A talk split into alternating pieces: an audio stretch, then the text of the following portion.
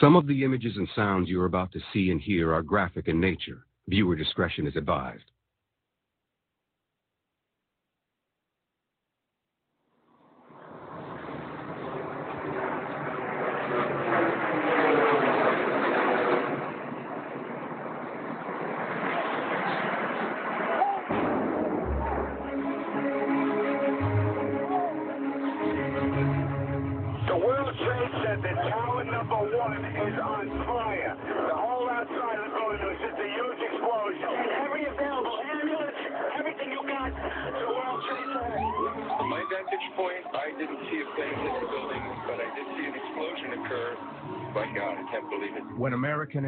Flight 11 crashed into the North Tower of the World Trade Center at 8:46 a.m. on September 11, 2001, about 6,000 people were in the building. Unaware of what had happened, they used their phones to get information from the outside world and to make contact with loved ones. I want to say how much I love you. Well, I think I'm okay. I'm safe now, but you. The calls came from survivors, and they came from some of the 3,000 who never came home. Honestly, I just want to let you know I love you, and I'm stuck in this building in New York. We lost the smoke, and we just wanted you to know that I love you always. Some of these calls were recorded, and some are etched in the memories of those left behind. No, you still alive. these calls and these radio transmissions, they show us through sound what we couldn't see with our eyes. So there's a fire right there. I love you, Carlos. I love you. I don't know if I'm going to be okay, but I love you so much. The World Trade Center, tower number one, is on fire. The deluge started almost immediately. There were 3,000 calls to 911 from the emergency dispatchers in the first 10 minutes. And the calls kept coming in. We have numerous, numerous people trapped. The plane hit from the 93rd to the 99th floor, and it destroyed the stairwells in the 92nd floor. Yes, I had a call for the World Trade Center. 106 Squad man said the the floor is on fire.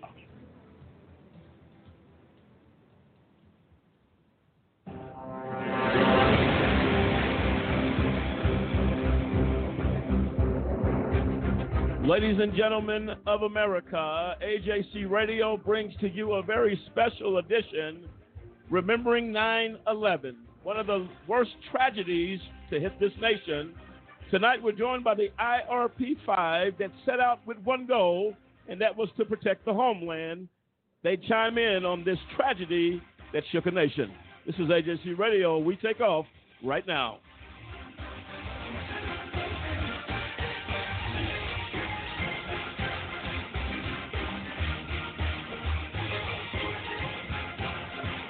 And there you have it. I'm Lamont Banks along with Clint, Cliff Stewart, excuse me, Dennis Merritt, William Williams, and the entire AJC radio team, including Samson Whittle. And as I said moments ago, the IRP 5 to chime in as we look back on the tragedy of 9 11. And ladies and gentlemen, thank you so much for joining us tonight. Uh, a tragedy of tragedies, if you will. But the greater tragedy, as we will get into this tonight, is that the IRP 5 set out to create software that would help keep America safe and that another 9 11 would never happen. We're going to get into all of that tonight as we look back the voices, the sounds, and the victims and the casualties of this destruction. We're going to get into all of that this evening. And Dennis, as we get ready to get into this one tonight, uh, tell our listeners why is it so important that we never forget? we had a lot of uh, Americans lose their lives, and a lot of families, uh, you know, got broke up. You heard from the uh, prelude, you know, the the clip. Uh, it's very painful uh, to remember that you know uh, the enemy attacked our country and took a lot of lives. So it's definitely we, we, we can't forget. Uh, just to make sure that we're, we're, we're making sure that this doesn't happen again. So I, I truly believe we just got to keep it in our minds to, to not forget it. Well, and it's impossible really to forget it. Um, And many people ask, what were you doing on 9 11 when this tragedy uh, shook this entire nation in ways that we never imagined? Samson, if you can share with our listeners tonight, uh, what were you doing when this tragedy took place? Um, actually, I can remember I was I was actually at work, and it seems like when the first plane hit the the tower, like it was almost like a, a moment of like just sheer disbelief, and I mean there it was almost like just eerily quiet, like nobody could believe what was going on on the TV, nobody could believe what was going on, you know, but they were sitting there bearing witness to it, and then when the second plane hit, that's when like everyone just they seem to completely lose their mind because it's like never in, you know, other than Pearl Harbor, never in our history has an enemy attacked us so openly and blatantly like this. And now for it to happen in our lifetime, you know, I mean, it was just it left people speechless and it left them. I mean, you heard all the people that were making their phone calls trying to get a hold of loved ones. Like anybody that had anybody in New York at that time was on their phone. They were on email. They were doing anything they could to get a hold of their family members. And it just it was a a complete matter of just shock in everyone that I was around. No, absolutely right. And we're going to get into all of that, folks. Feel free to dial into tonight's show at 646 200 0628. 646 200 0628. And we're going to be talking again and get the perspective uh, of the IRP 5 as we go down this very uh, serious uh, discussion tonight. And we'll say it again that, uh, and we're going to be hearing from William Williams. We talked about this, William, before uh, in regards that uh, reports that had come out, uh, probably I think uh, on the years we have done this show, remembering 9/11, that the country was no safer today than it was when this tragedy took place. Why don't you chime in on that? That's true. You know, as we've covered, like you said, we've we've heard stories and there have been um, news clips where you've seen there's been recruiting of terrorist organizations on college campuses. There's more and more uh, of a terrorist threat and, and an undercover network that's going on here in the United States. So we are continuing to be more vulnerable, you know, and that was that's been this thing over and over again. And so as as we fought in the Middle East and fought against terrorism there, there's been this this underlying movement here that has been a, a, a recruitment, really. And so it is continued, and here we are, years later, and we are no safer, no safer.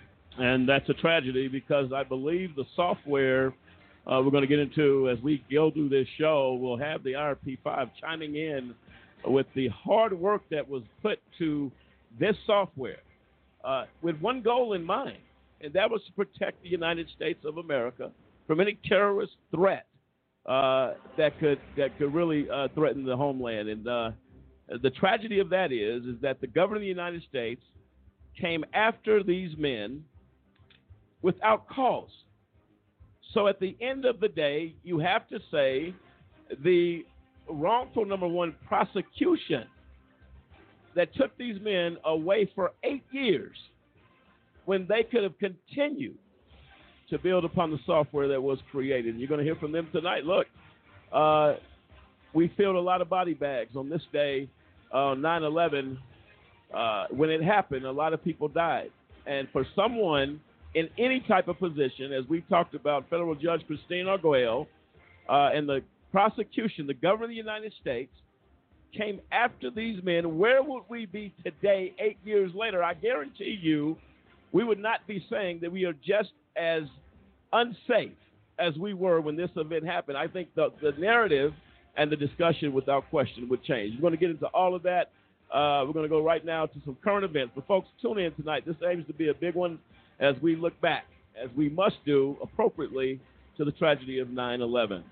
Uh, we had heard last week um, about a gentleman uh, that, and you probably already saw this on the news reports, uh, that a Mr. Prude was actually arrested. This was a gentleman who was suffering some, some mental uh, uh, issues in his life. He was actually found, his family contacted authorities, telling authorities, look, our brother, our family member is out here. They, he's wandering around somewhere. He has no clothes on.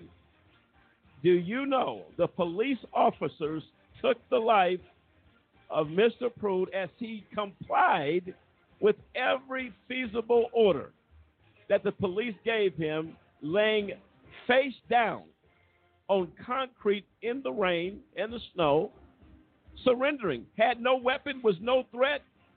He, he did not leave that scene alive. So when you have people say, well, all people have to do is comply with the police and do what they're saying to do, and there's, then nobody would be getting killed by officers in this country. Not true. Uh, Joe Prude said he admitted his brother to a hospital for help hours before the incident, but Daniel Prude was released after a short time. Joe Prude added he told officers that his brother was not a threat to anyone but himself and asked them not to kill him. They knew the mental distress he was in, he told reporters. During an earlier news conference, Rochester Police Chief LaRon Singletary said Wednesday that the officers involved in the incident have not been suspended. Excuse me, have yeah, have not been suspended and denied allegations that his office was trying to cover it up. How often do we talk about if you go and see this video, it is so troubling. And this man is has his hands up. He lays on the ground, spread eagle, with his arms facing the direction. No threat. They put a bag over his head, a spit bag, they call it. He began to vomit and choke on his own vomit with that particular restraint on him. Uh, David, uh, I know you've had an opportunity to look at this video. One of the most troubling things I have ever witnessed as far as police brutality. Give us your thoughts. Well, I thought was so shocking about it was the callous nature of the police officers on the scene here and how they just seem so nonchalant about putting a bag over the man's head. Uh, they also had him laying flat on the ground. He has no clothes on. It's like, don't you have any compassion? How can you, as a human being, do that to someone with such callous, cold disregard for that human being? It's just a complete. I witnessed a complete lack of humanity by the police department. And I just don't understand. Even if some of the procedures are uh, are uh, necessary or a part of policy, you've got to apply policies in a in a humane way, and uh, you just can't kill somebody and say, well, this was just policy or whatever, so he's dead, but it doesn't really matter if he's dead. This is just policy, and you walk away in a cold, callous way as if uh, nothing happened. Uh, you didn't have to kill that man. That man should have been alive. Why didn't you call a, psych, a, a psychological uh, a professional or a psychiatrist or something to deal with him? Uh, if he had been admitted to some sort of hospital, certainly uh, the police aren't equipped to deal with uh, mental illness. So instead, the way they dealt with it was just to treat him like a, a just a piece of garbage on the street and ultimately uh, allowed him to die. It was very tragic and very sad uh, uh, uh, video to watch. Well, the family went on to say that they watched the video and stated that was one of the most difficult experiences of their lives watching the family react to seeing their brother and son murdered by RPD, uh, which is the Rochester Police Department, while other officers, paramedics, EMTs, and no one granted him any basic humanity basic humanity, uh, as David uh, just alluded to, absolutely horrific. And at one point in the video, the officers were laughing, mocking this man because he was mentally uh, in a bad mental state of mind. And when officers begin to target the mentally ill, and the family still, in spite of all that had happened and that's been going on in this country, with officers and police brutality, they picked up the phone and called the police for help because their loved one had wandered off in the night, completely naked, and could harm himself. And he, they, he still ends up, another statistic, by police officers in this country. Absolutely outrageous. Dave. Well, one of the things that really bothered me is when the New York Attorney General moved to impanel the grand jury, he said it was after the release of the video sparked outcry. So what you're telling me is that if you did not release the video, he wouldn't have impaneled the grand jury. They would have just gotten away with it. And you see this happening over and over again. A 13-year-old boy in Salt Lake City was was shot by the police. He has Asperger's syndrome. His mother called because he was out of control, but she said he doesn't have a weapon. He's not a threat. We just need somebody to help us calm him down. They shot him. He's in the hospital right now. Fighting for his life. Unbelievable, folks. And you wonder why people are protesting? You wonder why that's happening. William, go ahead. Yeah, you know, another thing that really makes you sick about this whole thing is you see the same constant scenario. Now, with the Rochester police, the, the chief and the deputy chief have now retired. So this is their latest news that they've retired, and now I think there's seven officers that are suspended. How are you? How are you able to just walk away, receive a retirement package in the midst of this? You know what I'm saying? I mean, Right. we, we hear this story over and over again, and you hear administrative leave, you hear a temporary suspension, you hear things like that, where these guys are still on payroll, they're still being compensated in some shape, form, or fashion, in the midst of their wrong. They're they're they're involved. Uh, their department is involved with some kind of wrongdoing, where some black man has ended up losing his life, and they can just simply walk away from this. It's it's amazing to me. It's almost like they just say they wash their hands of it because they, it's it's like you know what I can't do anything and I'm just gonna I'm just gonna get out of here. Well, look, it's the coward, uh, the cowardly act of doing something like that. We're going to be reporting more on this to come. Uh, our family, uh, excuse me, our organization, the Just Cause Agency Radio, sends our sincere condolences uh, to the Prude family, and our thoughts and prayers with them. This, here's what's crazy: this this situation took place in March, and somehow just now uh, has surfaced as we go into fall. Uh, action should have been t- action should have been taken swift uh, and precise. Uh, so stay tuned uh, to AJC Radio as we continue to bring to you current events going on in this nation uh, on a day-to-day basis. The other side of the break, ladies and gentlemen, a sobering, somber show tonight as AJC Radio takes a look back of the greatest terrorist attack tragedy to face this nation. We look back on 9 11. This is AJC Radio.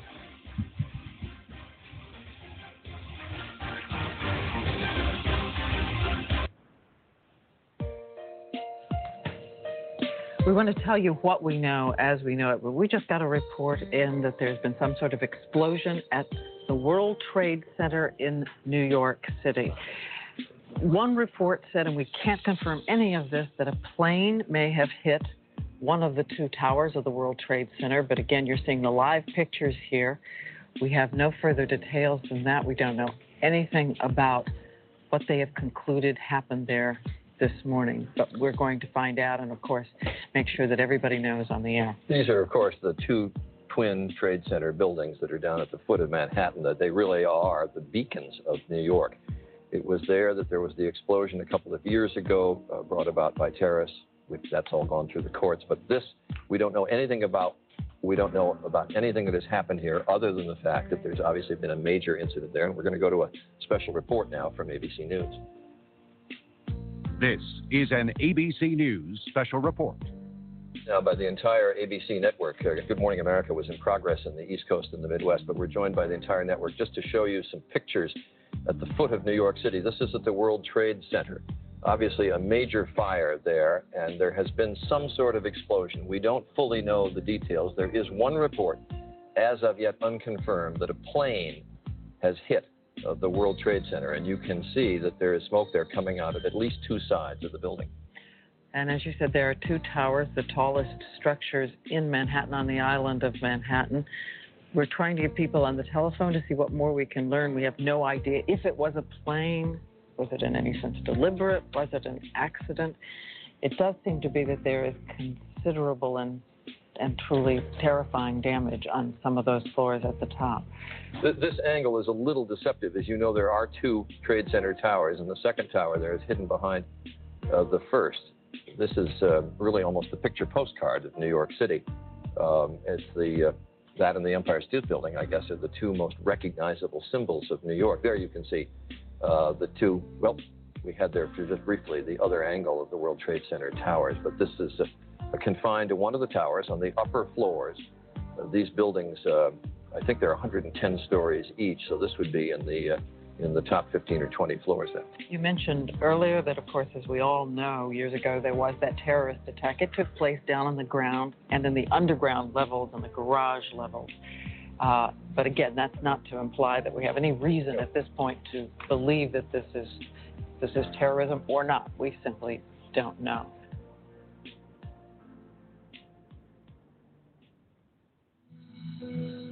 Morning, students, and welcome to Career Day. I hope you're excited to hear about all the great things you can do when you grow up. Hi, everyone. I'm Emily. I'm super excited to introduce my dad because he's my hero. When I was little, my dad was away a lot, but I was okay with that because he was doing this really important work driving ambulances in Iraq. Now he's at home, which is great for me because I get to see him every day now. And he's still the biggest hero I know because he tells all the ambulances and the fire engines where to go and rescue people when there's an emergency. I'm so proud of him. He's awesome. He's my dad. If your service connected disability prevents you from continuing in your civilian career, Voc Rehab offers counseling, training with a living allowance, education, and other services to help prepare you for your next mission. For a kid whose mom or dad is in prison, life is tough. Now, add a wrongful conviction to that, life just got a little bit tougher. Trying to explain to friends why mom or dad is not at the school play or at the ball game is something that no kid should ever be faced with, especially if mom or dad is innocent. Ladies and gentlemen, get involved today to stop the epidemic of wrongful convictions. By remembering a just cause with a monthly, annual, or one time donation, you can help in the fight against wrongful convictions.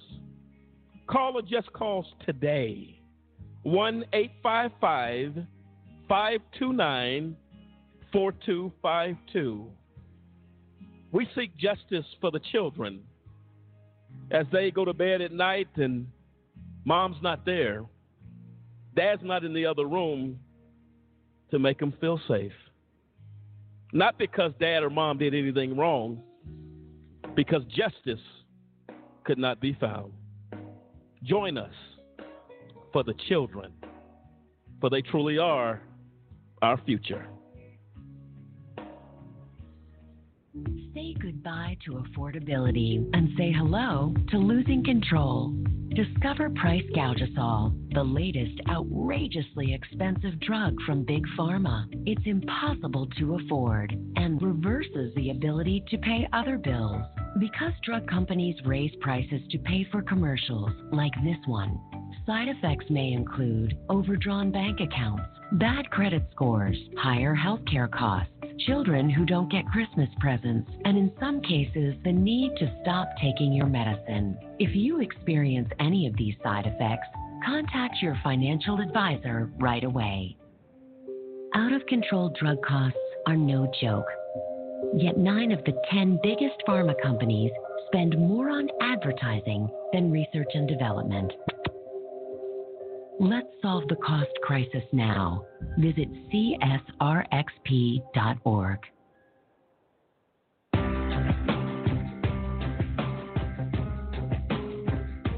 How often does our justice system get it wrong, convicting innocent people of crimes they did not commit? A new project by the University of Michigan Law School and the Center for Wrongful Convictions at Northwestern University School of Law tries to answer that question. In the last 23 years, more than 2,000 people have been convicted of serious crimes and later exonerated, according to the National Registry of Exonerations. By far, the largest segment was almost 1,200 defendants falsely convicted because of large scale patterns of police corruption, generally in drug and gun cases.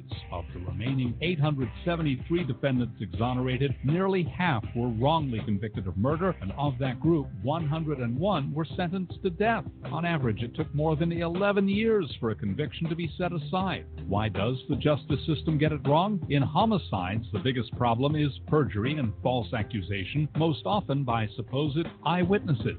False convictions in adult rape cases are primarily based on mistakes by eyewitnesses, while false convictions in child sex abuse cases are often for fabricated crimes that never occurred. 2,000 exonerations may seem small in a nation with more than 2.3 million people behind bars, but there are far more false convictions than the report contains. Most false convictions are never formally challenged, and those convictions that are successfully overturned receive little or no attention from the media, according to the report's authors.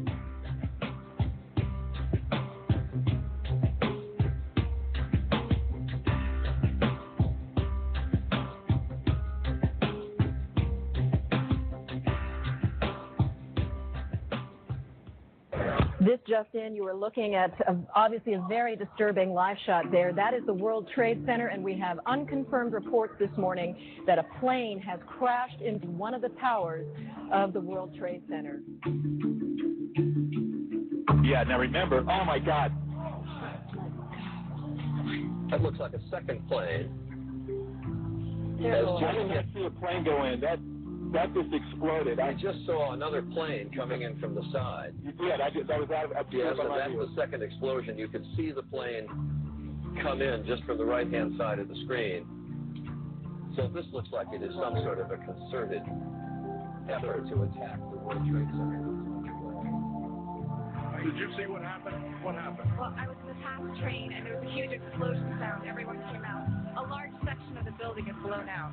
Around like said uh, they are now saying that a plane incredibly has crashed into the Pentagon. Folks, you're not another aircraft, unbelievably, has crashed into the Pentagon. This is a preliminary wire. We seek to confirm this, but this word just into us from our newsroom that perhaps another aircraft went in there.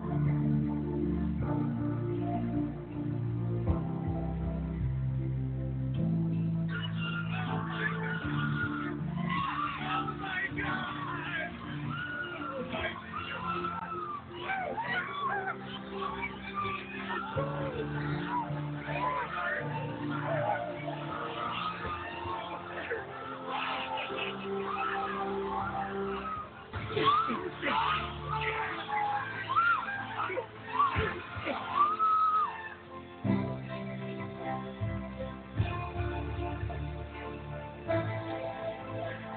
In Washington, there's a, there's a large fire at the Pentagon. The Pentagon has been evacuated. And there, as you can see, the sound, the top portion of which is collapsing. Good Lord.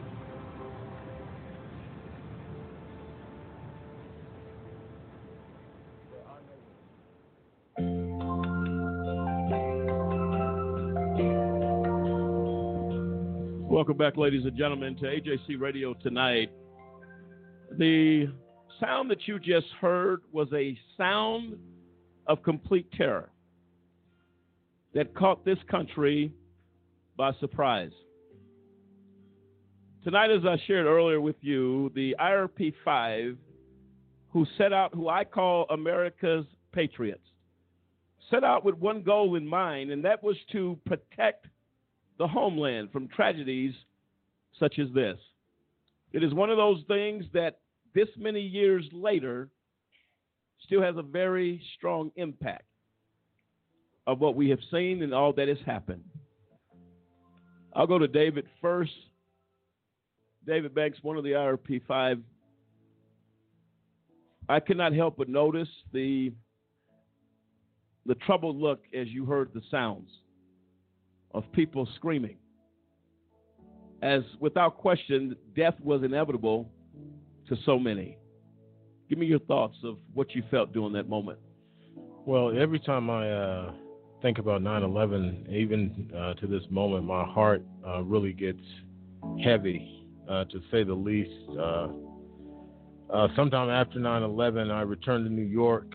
I had been to the Twin Towers before. I returned to New York actually for our company to do business uh, with the NYPD and uh, to market and sell our product. I stood there my first trip back to New York. I remember it like it was yesterday on the ninth floor of the Millennium Hilton, which is just across the street from the trade centers. And I stood there looking out the windows uh, where the towers once stood, and I just, I just began to weep. It was, it was such a, a sad, sad time uh, uh, to say the least. Uh, and on that day, uh, my motivation to do something, to be a part of something that was greater than ourselves, uh, was was uh, reinforced. That we had to do something. If we could help our law enforcement, help people, those, those cries are just that I just heard are just heart wrenching, and I just it's just hard for me to really put into words uh, the tragedy, but I law enforcement lost their lives, people lost their lives, all because of some sick, twisted terrorist that wants to kill innocent people. It's just something I can't explain. Uh, and we were determined as a as a company, and I was determined as an individual to do something. And then to do that, to work so hard, and then to be labeled as a criminal by your the own government that you were trying to trying to help is just something that adds it just adds that much more sadness to uh to our efforts and, and like you said it's just it's just tragic and I'm, I'm still I still hurt from it till this day. No, without question. And uh, to work so hard on something, uh, I can't imagine the emotions that when you hear those people, uh, and to every person that was lost, and the family members that suffered, and the children that lost parents, uh, that would be very troubling uh, to me as well. It should be troubling to this nation. And the, ba- the greater tragedy is that the IRP Solutions and the IRP5 men, as David just stated, was about to help, and they were still targeted. Uh, somewhere along the way, the line must be drawn that cannot be crossed. Uh, this judge, uh, this uh, prosecution against the IRP5 was unwarranted on every possible uh, uh, level. Demetrius, your thoughts?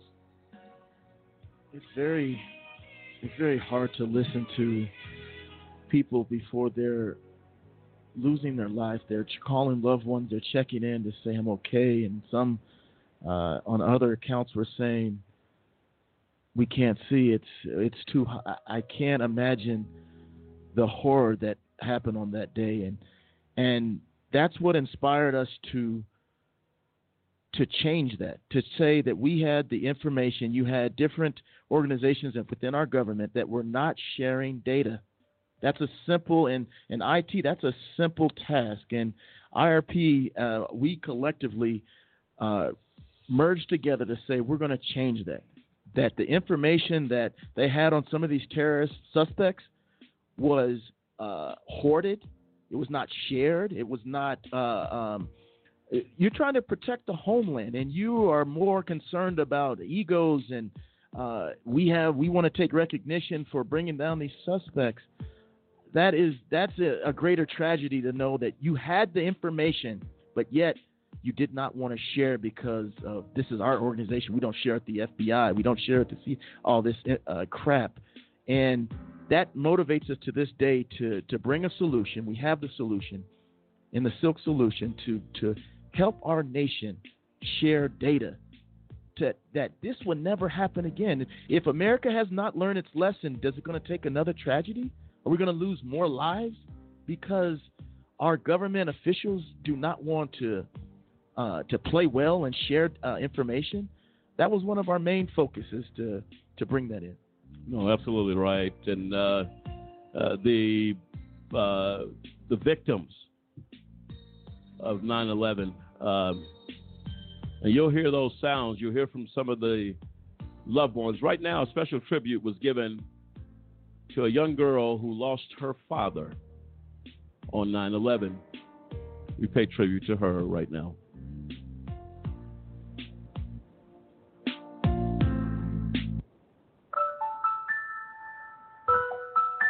It's been a year, Daddy.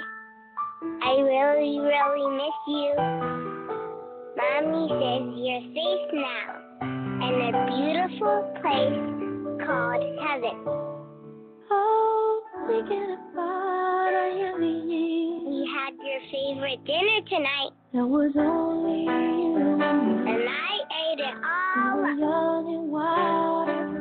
Even though I don't like carrots. No, take you from me. I learned how to swim this summer. Down that road. And I kept easing open my eyes when I'm underwater. You may come in back. Can you see me? I miss you, Daddy. Maybe you're all that I want.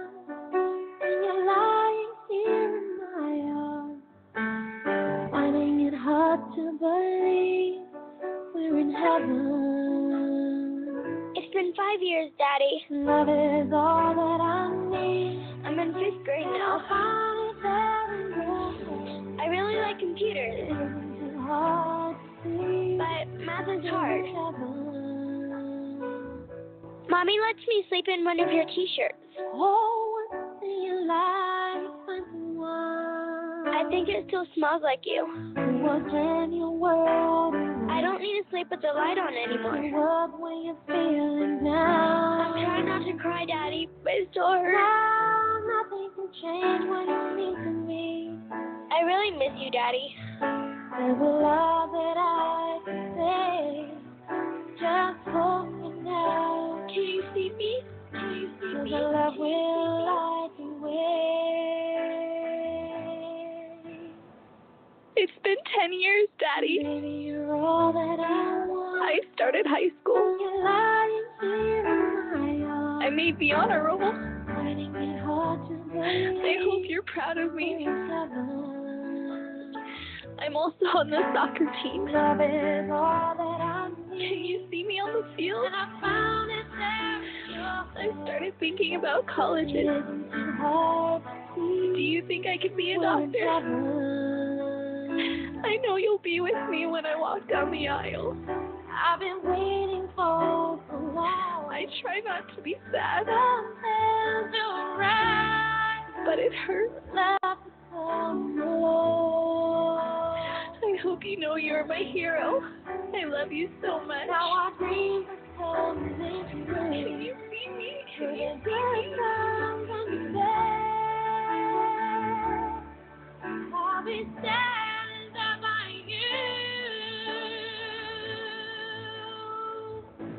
It's been 15 years, Daddy. you're all that I want. I'm finishing college. You're lying here in my. I got into med school.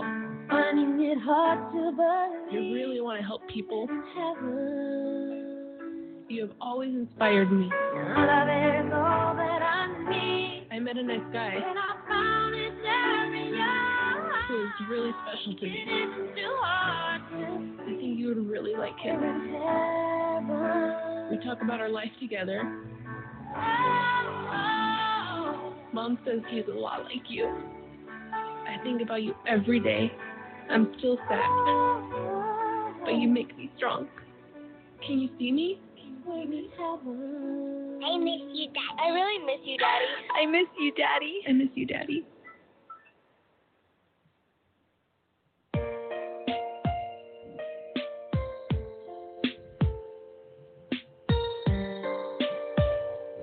The little girl's cry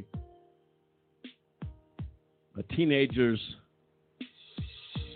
heartfelt emotion and a young lady this many years later missing the man that was taken who she called her father.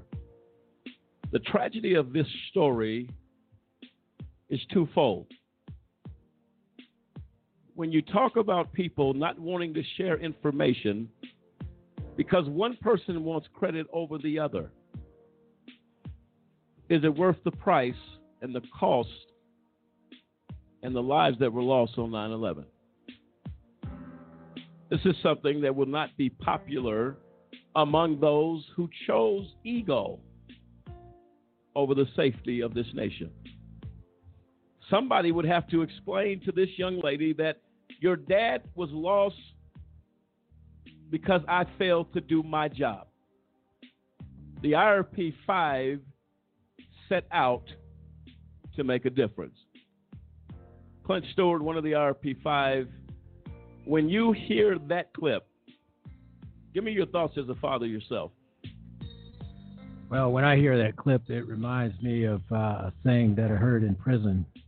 You go to prison, it's like being dead with your eyes wide open. And uh, you separate from that.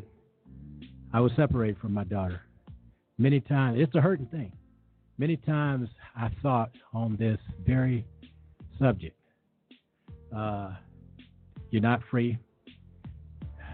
You you you uh, you miss that time.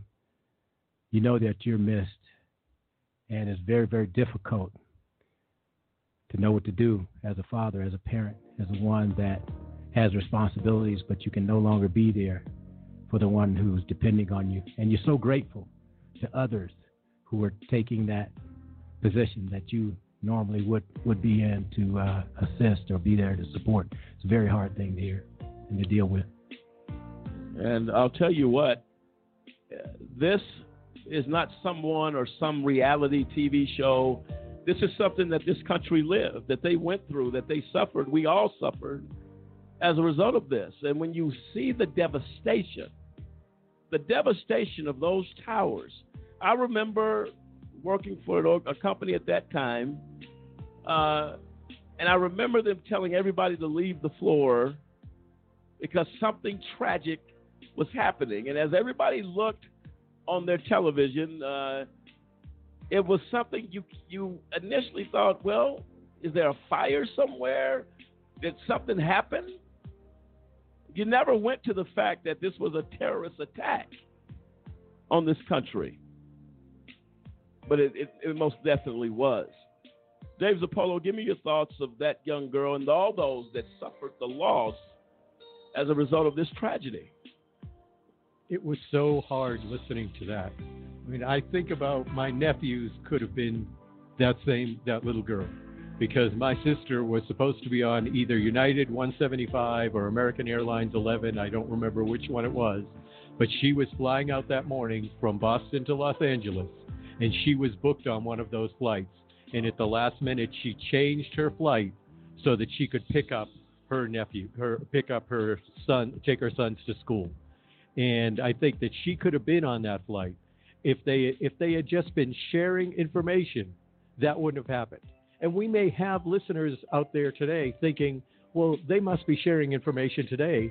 And we know that that's not true because one of the school shootings, it might have been Parkland, I don't remember, Turns out that the school shooter, there had been reports of him being a danger in other areas. So, and they never shared that information with Parkland or whatever city it was it was with. And when I heard that, I said, "This is what we were complaining about in 2001." Yes. And and this was in the teens because we were in prison when I heard this. And to think that 10 years later, at a minimum, they still were not sharing data it just kills me because we had software that allowed for that, and we were working with police officers and the uh, the federal government to put together plans to share information across the United States. And how can you be today still not doing that? It is it is uncomprehendable to me. Uh, And as business people, as Americans, that has to be a slap in the face. That man, and, and, and Dave, to your point, that what if, what could have been, and people are still not sharing information. That is the most insane thing I have ever heard. Because when you listen to the victims, the people that are crying, the people calling from that tower, and to all of our listeners out there, this is where IRP 5 come in to say we will not have that happen on our watch. What can we do? That's being up all night, developing, working hard together. We must get this done, driven with the not only the entrepreneur spirit of this country that is supposed to be entitled to everyone that seeks that dream, but to save lives. That's what they say this country is about. But the government of the United States went the opposite direction. And to this day, I am puzzled why no one has, because at the end of the day, you're complicit. If somebody at the top does not take control of that and say, we're not going to tolerate hiding information, as you said, Dave, they could have shared that information. They could have tracked that information had they not uh, decided uh, to, to not share it and to have the casualties. And thank God that your your sister uh, did not board that flight, because of course the discussion would be a little different. Um, Kendrick, your thoughts on this? Well, I'm always every time 9/11 comes around, especially with that with the little girl talking about her dad.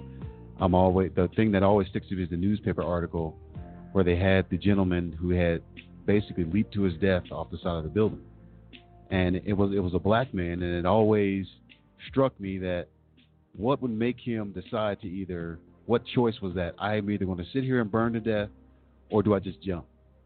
And I always put myself in that situation. What would what kind of decision and rock and hard place are you put in? And every nation pretty much in the world, from what I understand, was represented in, in the World Trade Center. And that's something that, uh, as we were developing our software, we were.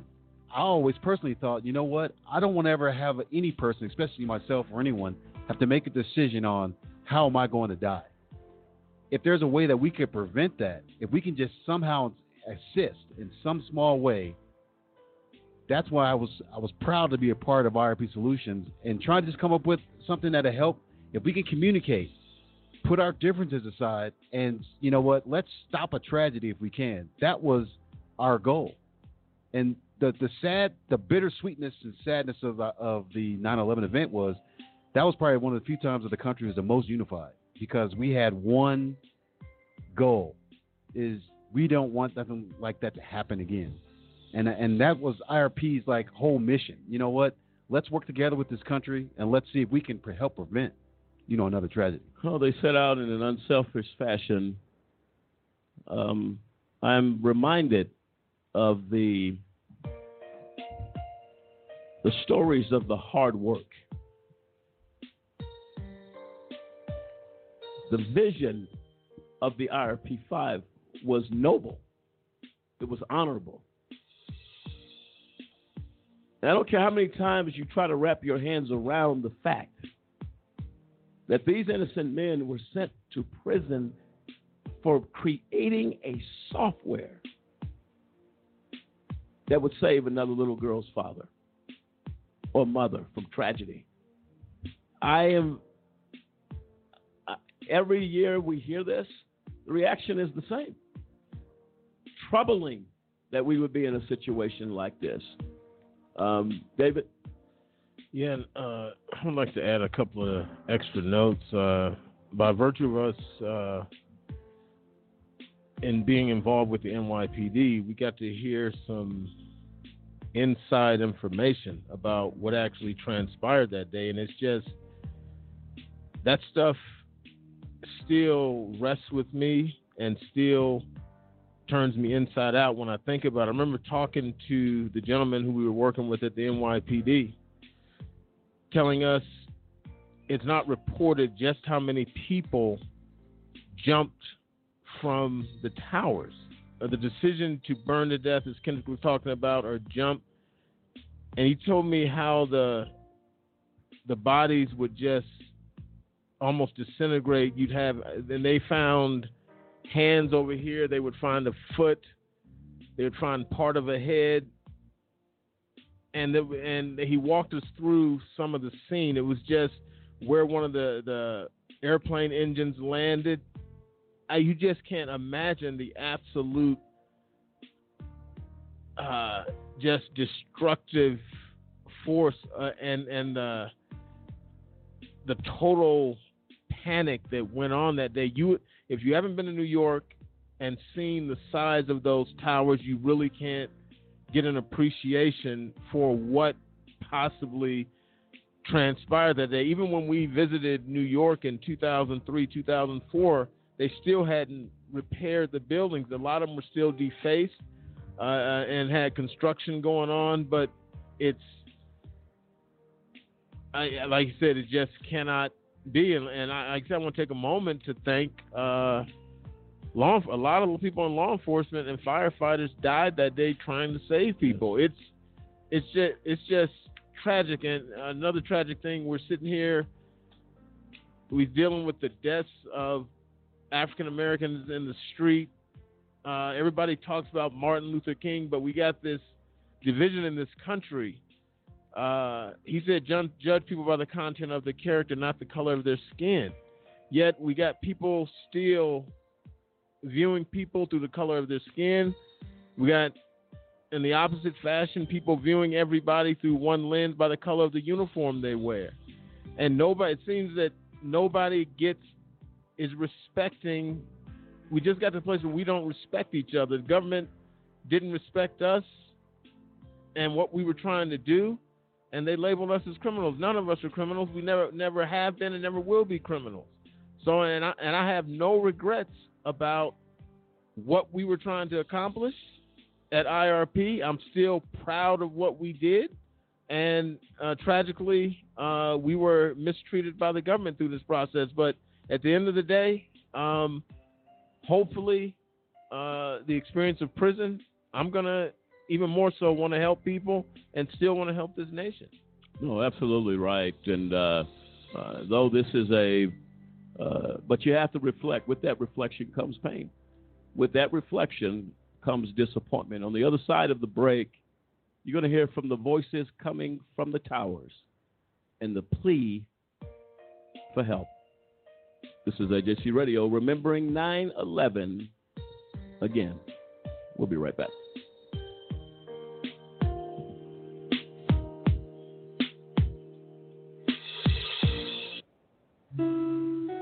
My nephew Joshua was 13 when he was killed in 2001. Was living with me at the time. He asked me, Can I go by Billy's house? I thought, well, you know, what's the harm in that? You know? My mistake was I assumed that there was a parent home. I assumed his father had his weapon properly secured.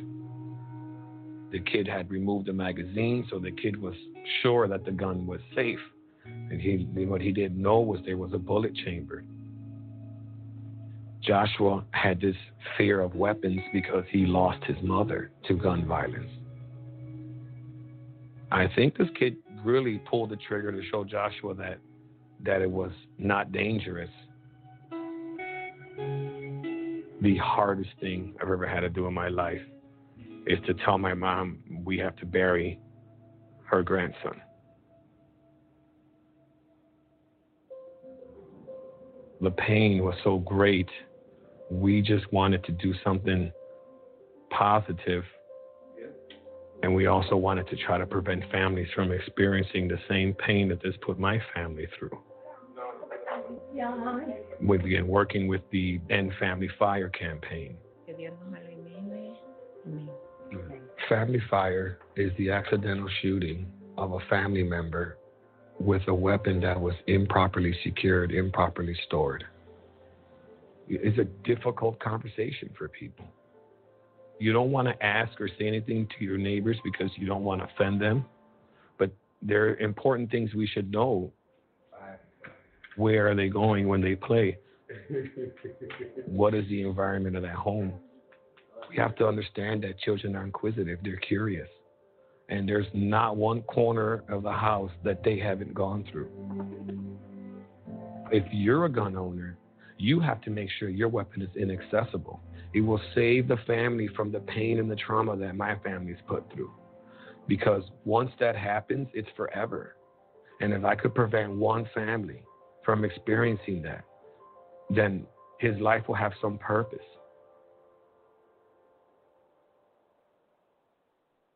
Do you know anyone who's been sent to prison who's innocent? The United States is experiencing record numbers of exonerations in cases where people were wrongfully convicted of crimes they did not commit. If you believe that no one should be sent to prison for crimes they didn't commit, there is something that you can do today. By remembering a just cause with a monthly, annual, or one time donation, you can help in the fight against wrongful convictions. Call a just cause at 855 529 4252 or visit a-justcause.com and click the donate button.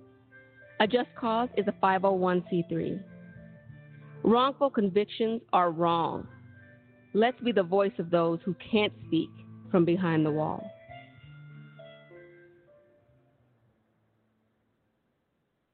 I wanted to be in the military since I was since I was a kid. I served in the United States Air Force. I served a total of 16 years.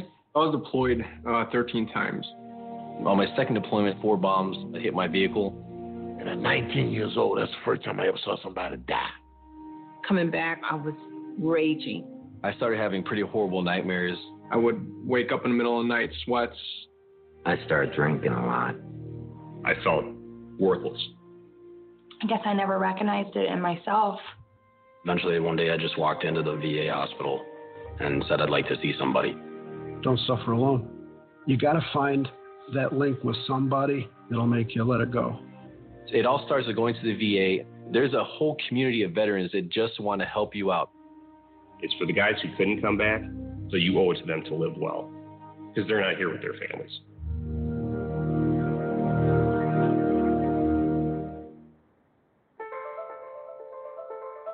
There's a lot of mud when it rains here, and it makes it really hard to find food.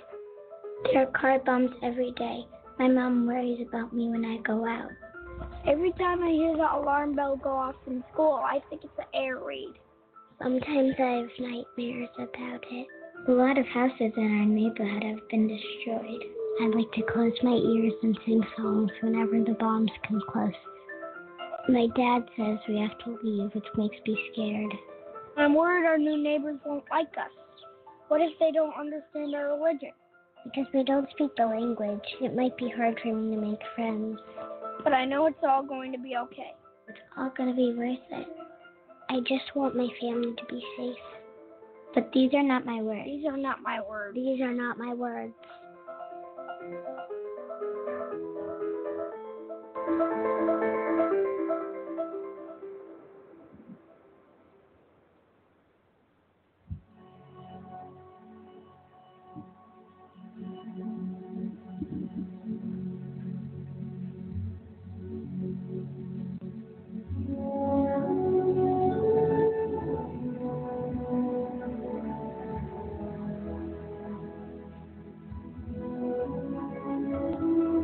And gentlemen of America, AJC Radio tonight travels down a road that we visit every year as a country stops the clock to take a look back in time of the worst tragedy to hit this nation.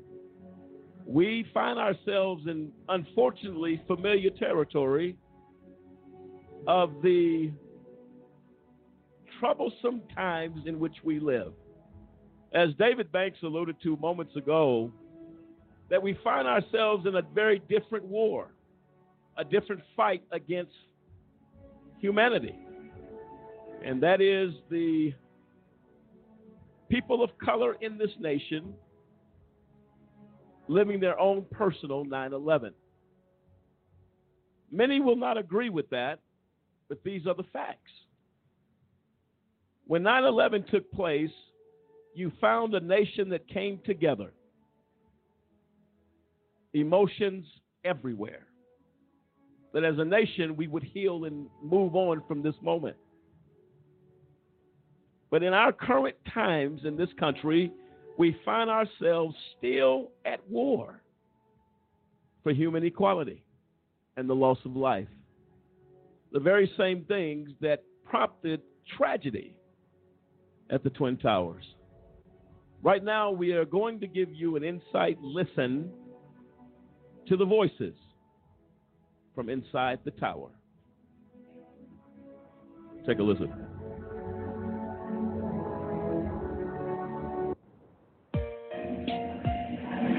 Yeah, hi. Uh, I'm on the 106th floor of the uh, World Trade Center. We just had an explosion. The 106th floor? Yes. 106, okay. We got smoke and it- it's pretty bad. We can't get down the stairs. All right. We have about 100 people up there. Do not leave, okay? There's a fire or an explosion or something in the building. All right, I want you to stay where you are. Yes. All right, we're there. We're coming up to get You you. see the smoke coming up from outside the windows, Jeff? All right, we're on the way. Just sit tight. All right, just sit tight. We're on the way. All right. Please hurry. Christopher was our only child. He was so special. to be able to have the uh, the 911 audio was really very important. The most uh, emotional, poignant moment for me is when he asked him, "Please hurry," and thank you. All right. Please hurry. To be able to have that uh, Presence of mind. uh, under pressure like that, I thought was just remarkable. I was really proud of him. I mean, he, to be able to keep that cool and request, please hurry. I think that was his last words.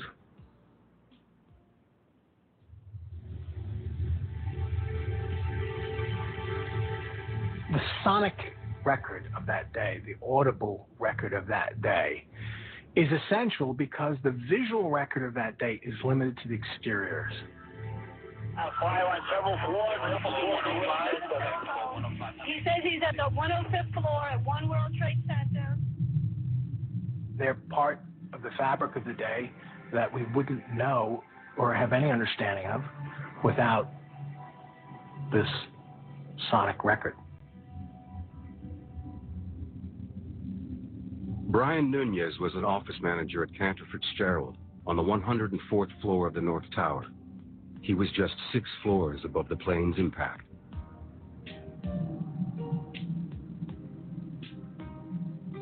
I woke up to my telephone ringing. I worked nights at the time, so I didn't want to be bothered. And then my cell phone rang again, and I'm like, I'm not gonna answer it. Saved message. Yo, it's Brian. A plane crashed into the Trade Center. Tom, it's on fire. And I'm in it. And I can't breathe. Tell everyone I love them. I don't get out of here. Goodbye. End of message. Brian left that message, and that must have been the first or second phone call that I received that morning. And I mean, I just didn't realize it. No, it's it's really hard to struggle with. You know, what would have happened if I answered the phone? You know, but I mean, I couldn't do anything, even if I did answer it. I keep the message in an MP3 file, so I have it on CD. I have it hidden away in a safe. I have it, you know, on every hard drive I have. I have it like everywhere, just so that nothing happens to it. It's Brian's last word. One of the reasons why recordings were made was so people could record their last words. You know, I mean, I think it gives me a little bit of guidance. I like draw from Brian's strength when I hear the message. Melissa Harrington Hughes was a business executive attending a meeting on the 101st floor of the North Tower. I just want to let you know I love you and I'm stuck in this building in New York. brought the smoke and we just wanted you to know that we love you always. Melissa was in New York for just one day. September 11th started like any other morning. Woke up, put a pot of coffee in.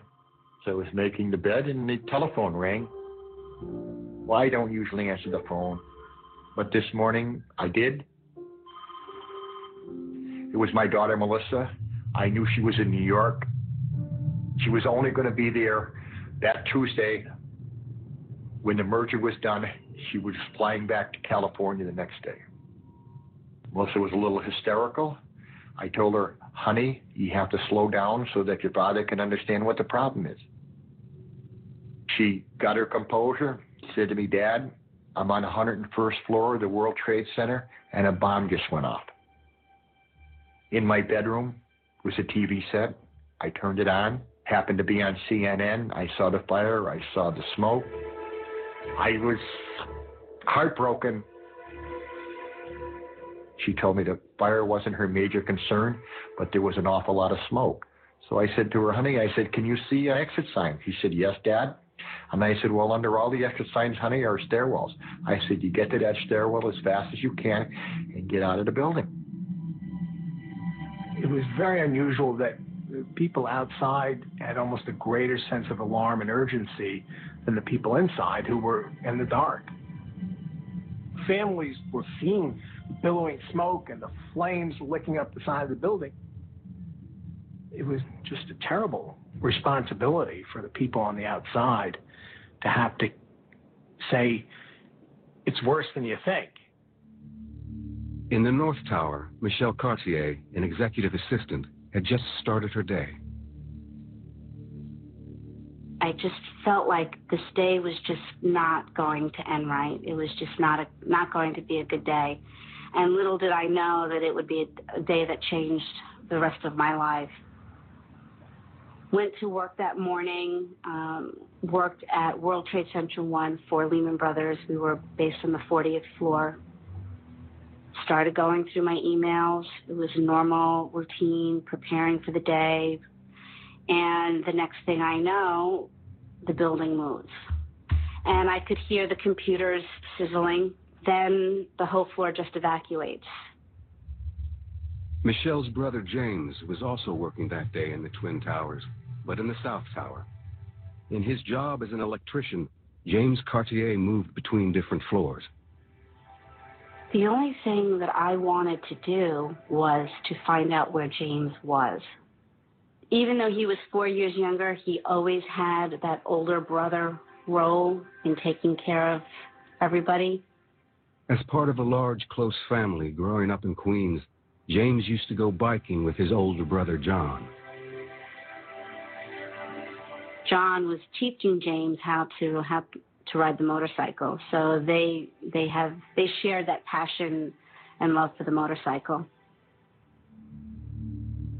John was working nearby when James called him from the South Tower. He called me to say that Tower One had been hit by a plane. He could see the smoke, um, and that Michelle, my sister, was in Tower One, and he didn't know what floor she was on. So you know, we immediately went into you know um, family mode. You know, and uh, I uh, I said to my brother James, had I known it was my last words, I would have probably chose better words, but you know, I just told him I'll meet you on the street and and I'll be there.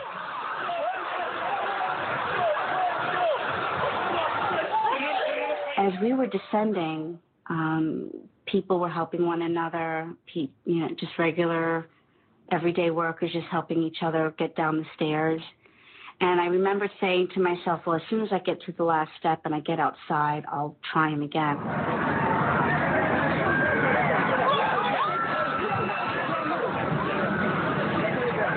A sudden, in this crowd of thousands of people, I look up and I see my brother John. John was at the World Trade Center because he had received a phone call from his brother James, who was on one of the higher floors of the South Tower. Their plan was to meet and find Michelle. Now, I wouldn't have been there at all had he not called me. But his thoughts weren't of himself. His thoughts were of my sister, and that we, as her brothers, have a job to do now to go get her and get her out of there. 15 minutes after the North Tower was hit, most people in the South Tower, Tower 2, were still at their desks. Brad Fetchet, an equities trader, was one of them. Hey, Mom, it's Brad. Uh, just wanted to call and let you know. I'm sure that you heard that a plane crashed into World Trade Center 1. We're fine. We're in World Trade Center 2. I'm uh, obviously alive and well over here. But uh, obviously a pretty scary experience. I saw a guy fall out of probably the 91st story all the way down. So you're welcome to give a call here. I think uh, we'll be here all day. But uh, give you a call back later. Love you. He was trying to reassure us that he was okay. But you could tell as he cleared his voice when he talked about seeing someone fall from the 91st floor that there was a lot of fear in his voice. It's available anytime I want to play it back. It's there. I hear it and I know, I, I know it. And uh, I'm still very fragile to listen to it. And so I'm comforted to know it's there, but I don't I don't listen to it. Charlie Caraher, a systems analyst for Morgan Stanley, worked on the 68th floor in the South Tower. I, I just backed up my chair and looked out, and I, I could see like the window looking out over uh, New Jersey, and it actually looked like snow. There were so many pieces of paper; it actually looked like snow.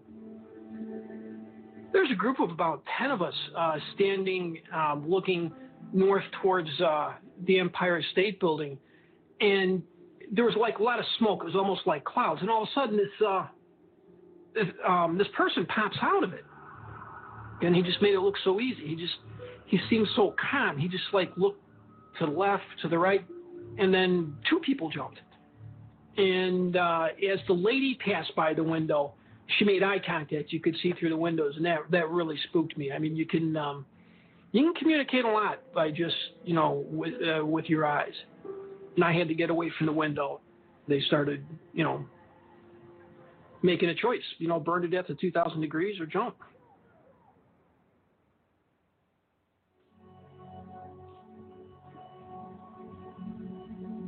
Well, there you have it. A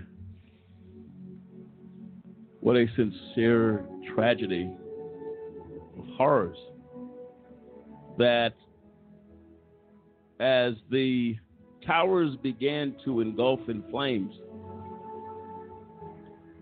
they decided to jump out of fear. How do I want to die? The last words from loved ones on this day will never be forgotten.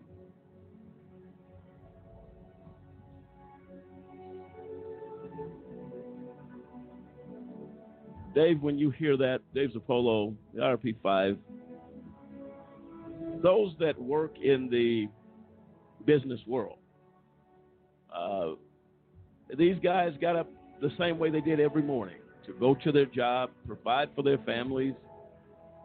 And when you hear the last words, a phone call made, a voicemail uh, left, and as the mother noticed as a mother notices the emotions of her child.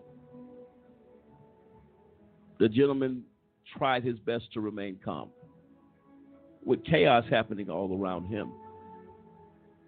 What are your thoughts when you hear that? It's it's really heartbreaking to hear. And for years I worked in New York. I've actually been to the top of one of the trade towers. So I know looking down over New York, looking over to the other tower, what it's like when that gentleman was talking about how he could see the people in the other tower and make eye contact. I remember looking over and I was in the observation deck and you could see the people having uh, dinner in the other tower in the restaurant. So the closeness and and to see these people knowing you're so high up, you're not getting down. You you you know that there's a fire below. You're not getting down to the bottom of that tower, and to resign yourself to know this is it. This is the end. It's again, it's it's heartbreaking to hear this and to remember that day. I mean, that day is etched in my mind. I can tell you where I was, what I was doing through that whole day. I know where I went to dinner that night because I was out of town when this occurred. And to have the people talking that were actually there, how much so is that etched in their mind and the pain that they go through, especially when this anniversary comes around? It's it's it's emotionally draining. No, absolutely, Dave. And, and look, um, I go back to the vision of the IRP5. What motivated the IRP5? As David stated, he had, David Banks, been to New York, aware where the towers were. Um, and there were some reports that as people were trying to escape, running down the stairs, the cement began to just stack. Like dominoes, they began to fall. President Barack Obama had a moment that he remembered 9 11 and what he was doing on that day and what story was told to him. We're going to share that with you right now.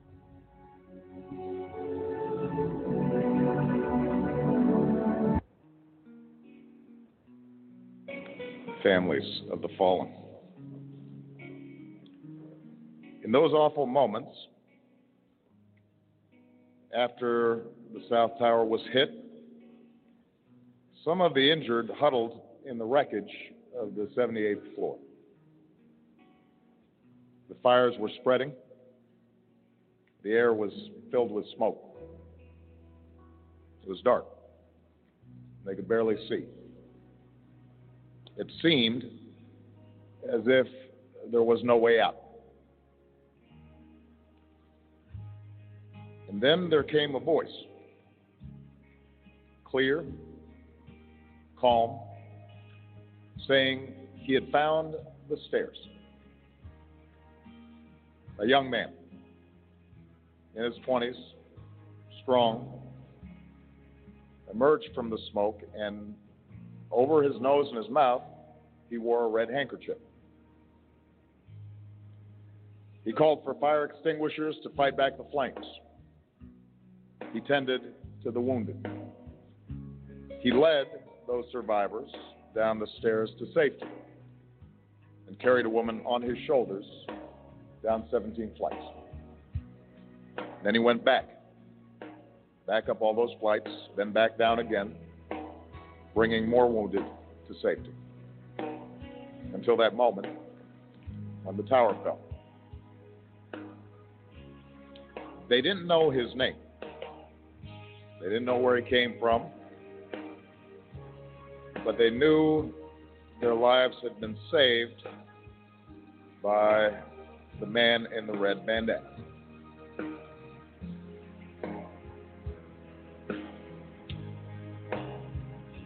Again, Mayor Bloomberg, distinguished guests, Mayor de Blasio, Governors Christie and Cuomo, families and survivors of that day. To all those who responded with such courage, on behalf of Michelle and myself and the American people, uh, it is an honor for us to join in your memories, to recall and to reflect, but above all, to reaffirm the true spirit of 9 11 love, compassion, sacrifice, and to enshrine it forever in the heart of our nation.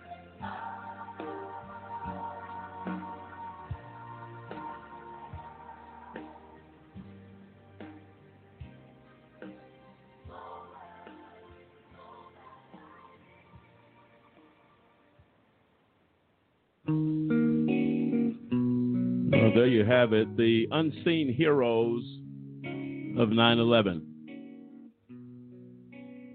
The gentleman who had no name rushed into the towers to help others that needed help the most. AJC Radio continues to reflect on this moment, on this day, 9 11, tomorrow, as we look back at the moments that shaped a nation. This is AJC Radio. We'll be right back.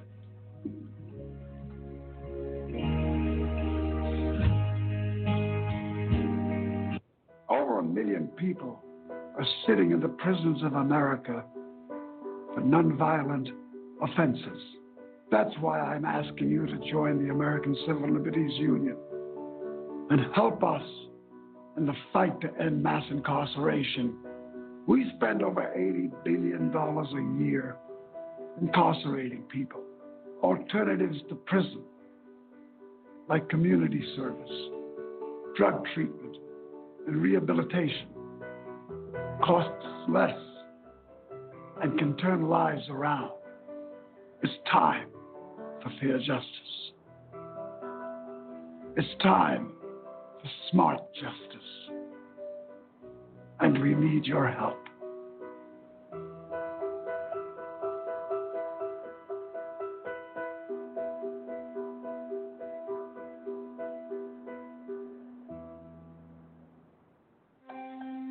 Ladies and gentlemen, can I ask you a question? Did you know that there are over 2.4 million people behind bars in the United States? I'll ask you one more question. Were you aware that that is the highest number of people behind bars in the entire world? The United States makes up of only 5% of the world's population, but we have over 25% of the world's prison population. America prides itself on being the most advanced and progressive nation on earth. However, sadly, we are also the world's most archaic. I'm going to give you a personal invitation to get involved with the fight against mass incarceration. Take a few moments to call 1 855 529 4252. That is a just cause. And we fight for justice. Again, call a just cause today. Don't delay. Call 1 855 529 4252. It is time, and I say high time, that we take America's incarceration seriously. Won't you join us? Call today.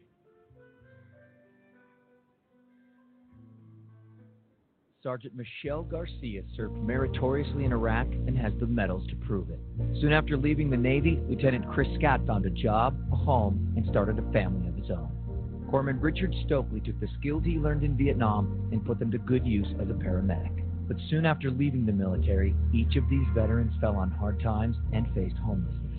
Even after Michelle lost all her savings, even after Chris wasn't able to pay his mortgage, and even after Richard battled alcoholism for years, they each reached out for help when they needed it most. A simple phone call put them in touch with a trained professional from the Department of Veterans Affairs.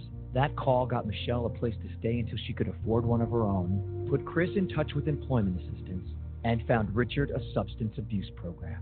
These veterans are success stories not only for how they were able to help others while serving their country, but for how they were able to let others help them. If you know of or are a veteran in need, make the call. I'm a mother. I'm a father. I'm a sister. A registered nurse. I serve my country in the United States military. I'm your neighbor. I sit next to you at church. And my child was arrested, held in custody, questioned without my knowledge, exposed to violence, witnessed to rape, placed in solitary confinement, unable to call or see me, shackled to a wall, beaten, sentenced as an adult at age 17, sentenced as an adult at age 16, sentenced as an adult at age 15. We felt lost, isolated, ostracized, misjudged, terrified. And in the absence of all hope, my child took his own life. And then I found the Alliance for Youth Justice. They gave me the support and resources to get through one of the most difficult times in my life. Now I know I'm not alone. And neither are you. Now we have a voice. Now we, have, power. In numbers. In numbers, In numbers, We can make a difference. There are approximately 2 million children in the juvenile and criminal justice system in this country. These are the faces of those families. If you are the family member of a child who has been in the justice system, or if you are someone who supports this movement and is ready to make a difference, visit the Campaign for Youth Justice at www.campaignforyouthjustice.org.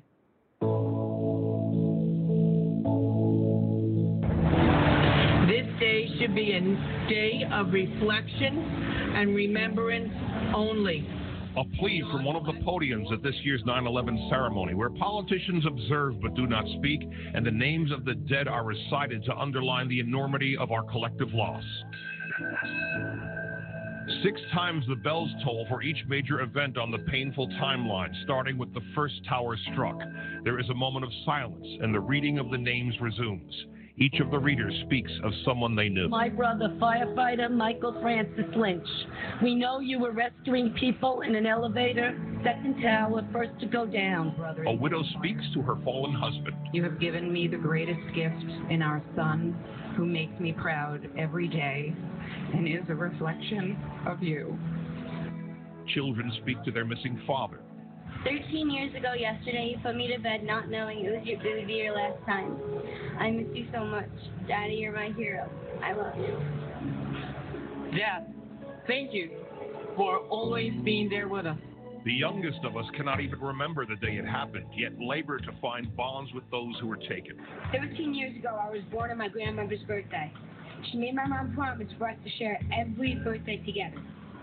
We, we never had that chance to do that, but the gift of me being born on our birthday is eternal. I wish you were here right now, and I wish I had more memory of you.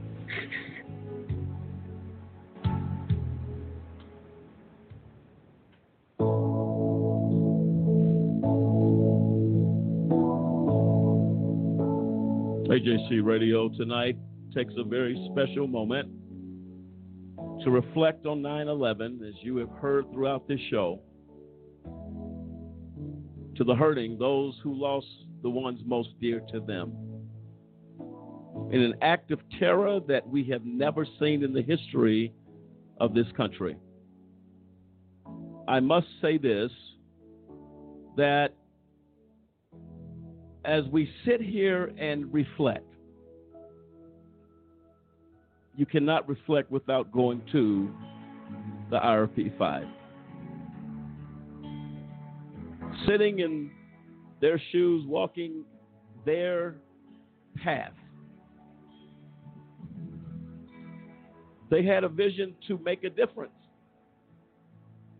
to shape and to help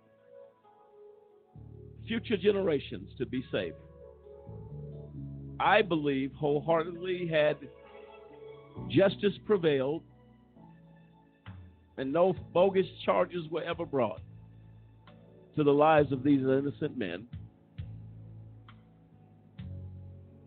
I believe that the, the act of sharing information would be happening right now nationwide. And for anyone, any process that would impede the progress of such an act, you have to be complicit in what the country is having to reflect on. Yet, as William alluded to earlier, to be just as unsafe today as we were when this tragedy occurred. Go ahead, William. You know, uh, here we are today.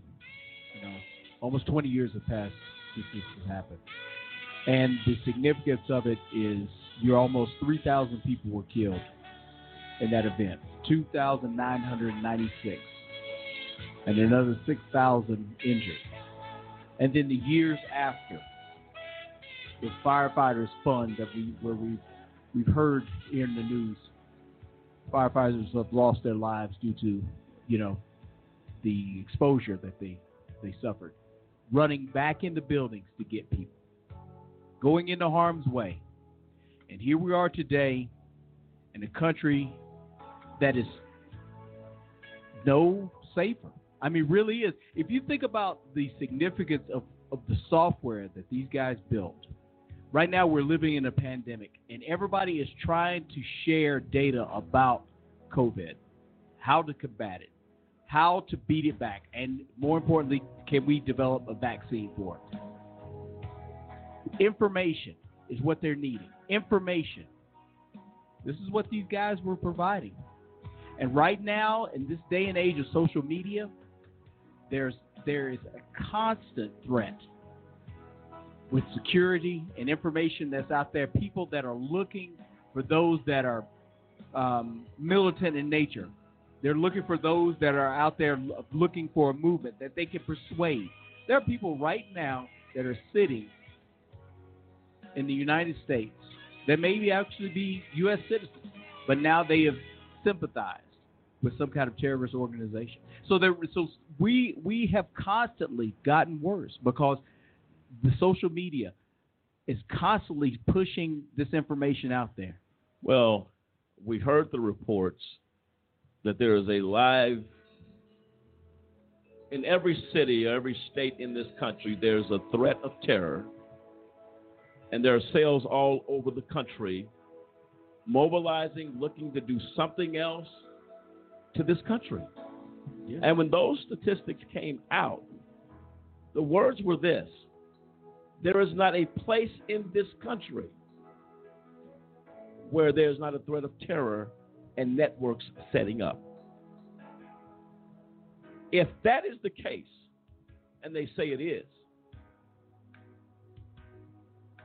why has no action been taken even at this moment? Go ahead, David.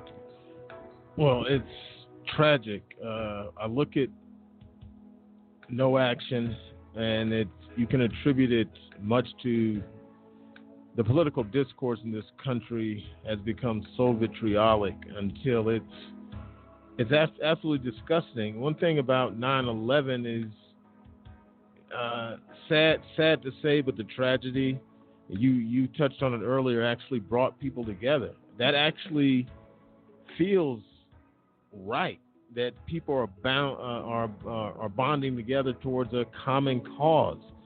Uh, but it just seems like it's night and day from what the tragedy, how the tragedy brought people together, uh, to what's going on right now in this country, and the political discourse that is just everybody's talking about it's divided, yeah, but both parties are stoking the, flame. the flames of division, and it's just it's just a sad, sad thing, and, and people uh, who are not a part of the Washington establishment really need to come together and pull together as people uh, to try to bond this country together. It's just it's it's really a, a sad commentary. No, no, no, absolutely right, David. And uh, Dave, you had a you had a comment. Yes, uh, David was talking about how it brought people together. One of the things that will always stick in my mind is that during that time I was flying a lot, and you would go to the airports, and people were surprisingly friendly that you didn't see before 9 11. You talked to so many people. People were sharing, people were leaning on each other. On the flights, you had flight attendants, the passengers everybody was respecting everybody else and everybody was in it together. And it didn't take but three months, because I remember it was just before Christmas, you started seeing people arguing, people being frustrated. Where I remember standing in a security line for two hours and people were happy because they knew that something was being done to protect them. There were conversations going on. And David brought it up that there is such vitriol right now. You list, you look at Twitter, and people there's hatred that you can see just in tweets, and these are just little snippets, and you can feel the hatred. And it's so sad to see what our country has become. No, without question. Cliff, your thoughts as, as as to what you've heard tonight, and I agree with that, Dave. That, and to Dave and David Banks's point, uh, country's in a bad shape right now, and I don't think we've ever been as divided uh, as we are today uh, from what we're seeing. Cliff. Yeah, I mean, when you look back on 9/11, all the things that happened that day and the things that happened since, um, all the things that we have America as Americans have uh, quote unquote leaned on the government to ensure our protection of you know from a homeland security perspective, and you look at it and to realize and to have the report, you know, the 9/11 Commission when they did the 10, uh, 10 years later report, and for that to come up and say we're no uh, safer now than we were on 9/11, and you have to come to realize that that can't be by accident. That has to be because the agencies that are in place that they haven't gone out, they haven't sought for a uh, or they haven't implemented a solution such as the uh, CILC software that RPE had to ensure that we are safe, to ensure that there is collaboration between these federal agencies, to ensure that the FBI shares with the CIA, with the NSA, with everybody who's tracking down terrorists. And you look at what goes on today, and it's a it's a sad state of affairs in America that we don't have the collaboration that we should, and that it puts us all in a less safe position. And we have the the atmosphere, the the environment, the you know everything that's going on nowadays. It's like, well, why can't we come together at least from a IT perspective to say, let's share the information, let's help out the nation to ensure this doesn't happen again. Right now, we're looking at terrorist cells not only um, in cities in America, but all over the world that want to do America harm. And who knows when the next attempt, such as 9 11, will happen. We should be prepared. We should have something in place that says we can at least track if we have this information at hand. Well, look, the bottom line is if you have people in high positions and you are in a culture that has lost the value of human life, those things don't matter, then you should not be in your position. I don't care if it's at the FBI level, I don't care if it's at the CIA, any law enforcement agencies across this country, if the goal is not to fill body bags and to break the hearts of Americans and people as a whole everywhere, if that is not your vision, you shouldn't be in your position. The country depends on the experts to do the right thing. They failed to do it. And for a statement that we are no safer today than we were almost 20 years ago, what does that say to us as a country? Did the li- are the lives that were lost at Ground Zero? We can tell you all the people, the, the the last calls that were made to loved ones, and the wreckage and the tragedy of 9/11. If we fail to do what we are supposed to, to ensure that never happens again, then we're, we're doing the wrong thing. How does human life become devalued? The country right now says that lives do not matter. Our law enforcement across the country say all lives do not matter. Black lives do not matter. Why is that? Why is that culture still embedded in this nation? You roll the clock back to 9 11 when this happened, nobody saw color. The man that President Obama referenced with the red handkerchief, he didn't say, well, wait a minute, maybe, maybe let me make sure this person is white and not black before I pull them out of the wreckage. Doesn't happen. Then where have we come as a nation? And this country is as divided as it's ever been. But let a tragedy happen. We want to promote America and how Americans come together. But we live in a current issue right now of death and the value of life meaning nothing.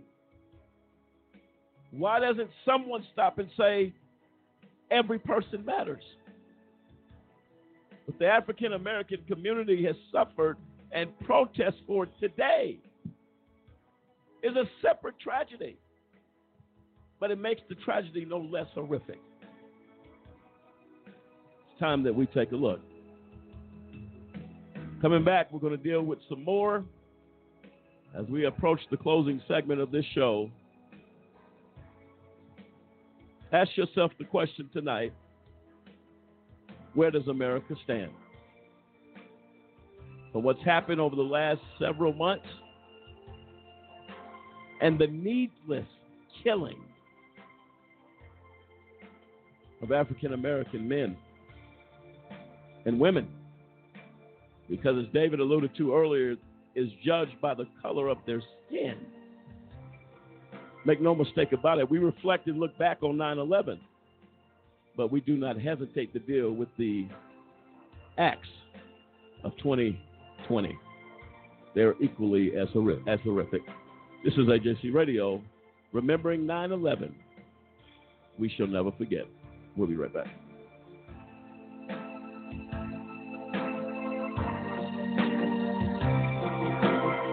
Almost every day in the news, we hear stories about innocent people who are returning home after spending years in prison for crimes they did not commit. What you may not know is that their problems don't end once the limelight fades. For many wrongfully convicted individuals don't receive a penny for the injustice that they faced. Take the case of Floyd Bledsoe. He spent 16 years in the Kansas prison for murder and rape he did not commit. And while Floyd was eventually exonerated, he lost everything his family, his farm, and decades worth of income. Unfortunately, Floyd's story is not unique. Kansas, along with 17 other states, doesn't have a law to compensate wrongfully convicted individuals for the injustices they suffered. And in states with compensation laws, many of those are woefully inadequate. We owe it to all the men and women in all 50 states to provide fair compensation to those who've suffered these injustices. Join me in urging our lawmakers to do the right thing by the wrongfully convicted. Go to innocenceproject.org to find out how you can help.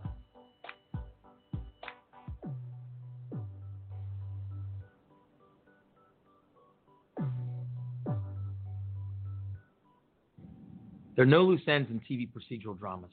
At the end of the hour, the bad guy always gets what's coming to him. Unfortunately, the real world is a lot more complicated. We know from the work of the Innocence Project and other organizations in the Innocence Network that the system doesn't always get it right. According to the National Registry of Exonerations, since 1989, nearly 2,000 people have been exonerated of crimes they didn't commit. What people don't realize is a good number of those people pleaded guilty to crimes even though they were innocent. In fact, in nearly 10% of the nation's DNA exonerations, people pleaded guilty to serious crimes and agreed to serve significant prison time because the system is stacked against them, especially if they are poor and people of color. That's right. The stakes are so high that we have innocent men and women agreeing to serve long prison sentences. A system that puts that much pressure on people to plead guilty is a problem. Visit guiltypleaproblem.org to learn more about the men and women who are pressured into pleading guilty to crimes they didn't commit. And join us in demanding that our elected officials do something to protect the innocent people who get caught up in a broken criminal justice system. Thank you. For a kid whose mom or dad is in prison, life is tough. Now, add a wrongful conviction to that, life just got a little bit tougher. Trying to explain to friends why mom or dad is not at the school play or at the ball game is something that no kid should ever be faced with especially if mom or dad is innocent. Ladies and gentlemen, get involved today to stop the epidemic of wrongful convictions. By remembering a just cause with a monthly, annual, or one time donation, you can help in the fight against wrongful convictions. Call a just cause today 1 855 529 4252. We seek justice for the children as they go to bed at night and mom's not there. Dad's not in the other room to make them feel safe. Not because dad or mom did anything wrong, because justice could not be found. Join us for the children, for they truly are our future. Odds of becoming an astronaut 1 in 13,200,000. Odds of being struck by lightning 1 in 576,000. Odds of dating a supermodel 1 in 88,000. Odds of bowling a perfect game 1 in 11,500. Odds of being trapped in an elevator 1 in 24,528. Odds of catching a ball at a major league game 1 in 563. Odds of an injury from shaving 1 in 6,585. Odds of tripping while texting 1 in 10. Odds of getting cancer in your lifetime 1 in 2 men, 1 in 3 women. It's up to us, To change the odds for our generation. for the ones we love, for our future. If you don't like the odds, stand up. Stand up to cancer.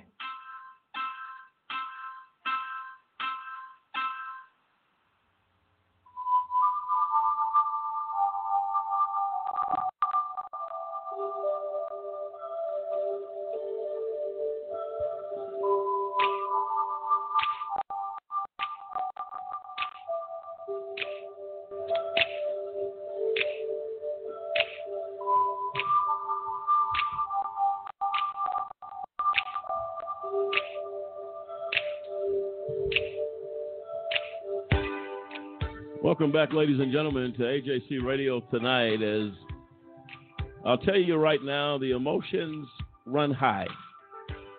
Every time we have to take a look back at 9 11, we are reminded very clearly the state of this nation. It is all well and good to look back to understand the heroes, the first responders, the firefighters, and all that came together with one goal, and that was to save lives. I believe that in any situation, this should be the attitude and the spirit of America. But we find ourselves starting and stopping as a country, as a people, to pick and choose when we are going to be human, if you will, in the eyes of others. As we said earlier, America stands at a crossroad of decision in regards to the value of life. Uh, Dave Zirpolo made a very interesting point, and Dave, go ahead and share that with our listeners. Well, if you were a CEO running a company and departments were not talking to each other, that company would fall apart. The CEO would be livid because he would be losing his company. Where is the leadership in our country today saying we need to start talking to each other? We need to start sharing data so that we can run this country in a way that's going to protect the people. No, without question. And on top of that, you got the politics involved. And the pandemic is a political football now. So, as if anybody can respond properly to a pandemic uh, or perfectly, let's put it that way, to a pandemic. But right now, as long as the leaders in this country are divided, uh, they set the example for the people. And uh, if if the leaders of this country they they pay lip service that we need to come together, but you don't see any of that actually happening in Washington, which is why their approval rating is down there 12, 13 percent all the time. There, it's all about what how we can benefit politically, and especially uh, pronounced uh, during a political election year that we're in right now. I don't, I just don't see much changing here in the near future until after the election. You might see a little more uh, coming together. It's just, it's just, it's just sad state of affairs. No, without question. And uh, uh, you got to, we got to look in the mirror. We got to take a look and say, how do we change this? How do we, how do we turn the page? Uh, it is something for people to become very discouraged about. Uh, and then the unrest in this country right now.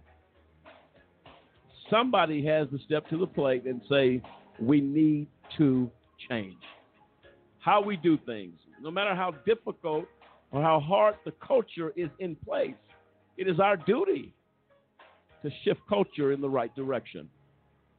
Right now, we play another clip from the tragedy of 9 11.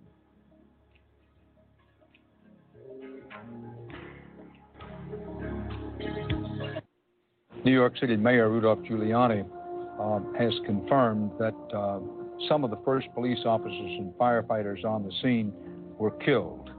Uh, and the mayor added that in general, quote, the number of casualties will be more than most of us can bear. Mike Carter, vice president of the Firefighters Union here in New York City, estimates that half of the 400 firefighters who first reached the scene may, I underline that word, may be dead. I quote uh, Mike Carter of the Firefighters Union We have entire companies that are just missing. We lost chiefs. We're going to have to bury a lot of people, Carter said. Uh, Roman Catholic Church Cardinal Edward Egan, who administered last rites to dozens of victims, said that the firefighters and police were, quote, dead in great numbers, quote unquote, the Cardinal.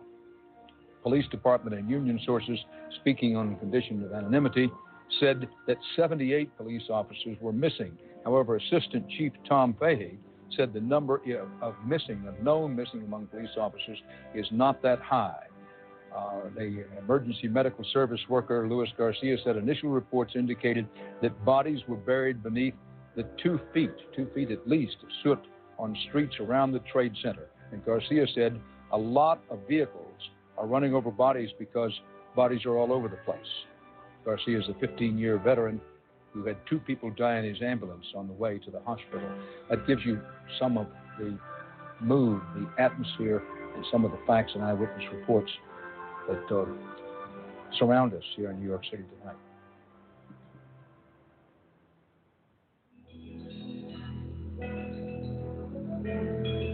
Well, there you have it. Perspectives from all sides of this day. Tomorrow, the nation will wake up and reflect on a day that they shall never forget. Just Cause AJC Radio is committed with one goal in mind to institute change in those that have the power to make that change. It is our belief this is the only thing that will bring us to the point of healing and, and really canceling out all division that has plagued America. So, next time, America, we wish you well. And we close with this final clip.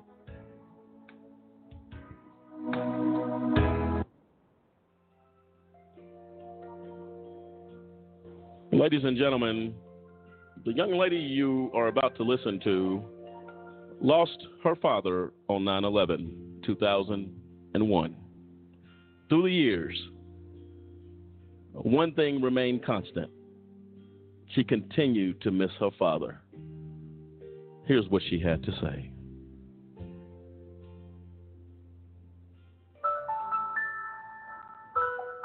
It's been a year, Daddy. I really, really miss you. Mommy says you're safe now in a beautiful place called heaven. Oh, thinking about a We had your favorite dinner tonight. It was only you. And I ate it all. Young and wild. Even though I don't like carrots. can take you from me. I learned how to swim this summer. Been down that road. And I kept even open my eyes. When I was underwater. You may come in back for more. Can you see me? I miss you, Daddy. Maybe you're all that I want.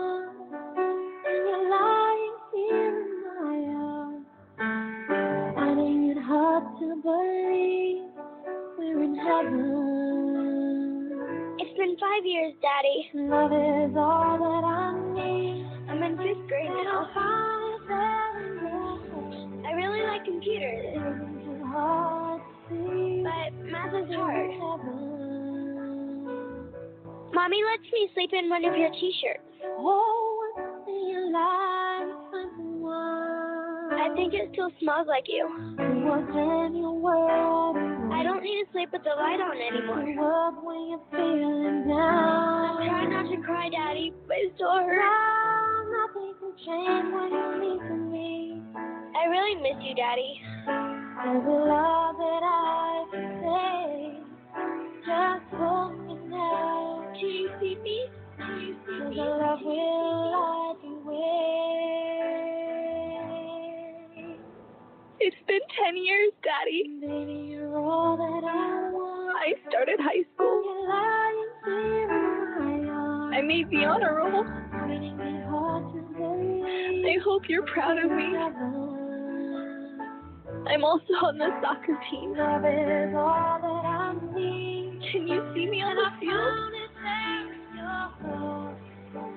It isn't too. I started thinking about college. Do you think I could be a doctor? Now our dreams are turning into good and good times and bad. I know you'll be with me when I walk down the aisle. Stand by you. I try not to be sad, Baby, you're all that I want. but it hurts.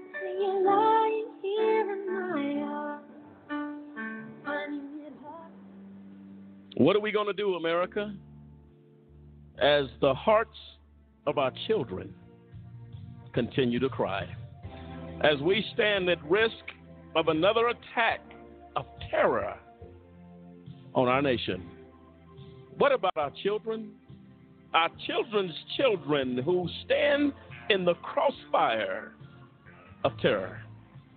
We must act now that America and our children will remain safe. Believe we're in heaven. I hope you know you're my hero. Love is all that I need. And I found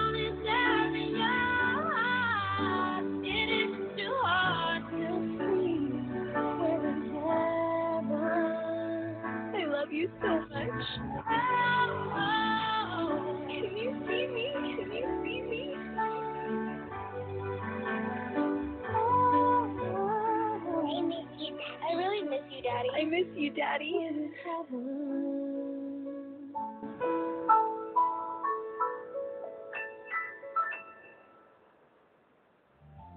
Well, that's heart wrenching, thought provoking.